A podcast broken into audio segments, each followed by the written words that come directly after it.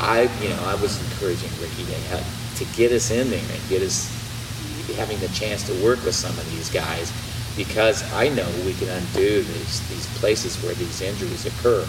I've, you know, it's like they were talking about some guy on TV the other day who mislocated his shoulder.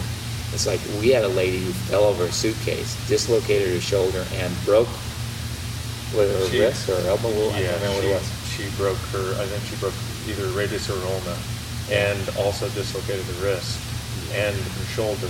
And she was from Mexico. From, from She was from Mexico, yeah. And, and so we did this work for about 45 minutes on her, and she. we they told to her at send the hospital that they were gonna, she was gonna have to do pins and do all this other stuff. Yeah, and that's what they told her here at the hospital in the U.S. Well, she was scheduled to go back to Mexico the next day.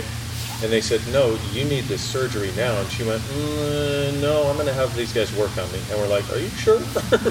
like, really? She's all, no, this is what I need to do. I'm like, okay.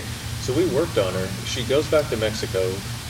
Not that, so she traveled the next day, said it was in pain, but it was okay. She goes to the hospital the next day to her surgeon that she knew personally.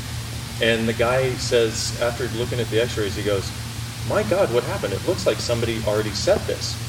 He's all, I'll put it in a cast so the healing can occur, but all the bones are in the right place. Your blood flow is completely normal. The inflammation isn't nearly what I would expect. It looks like it's practically healed, and it's, all the bones are in the right place. And she was like, I know what happened.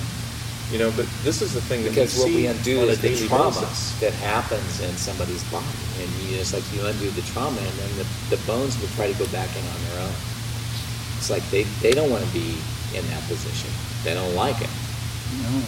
And so it's like literally some of the stuff that the things that we've done with people's bodies just blow me away.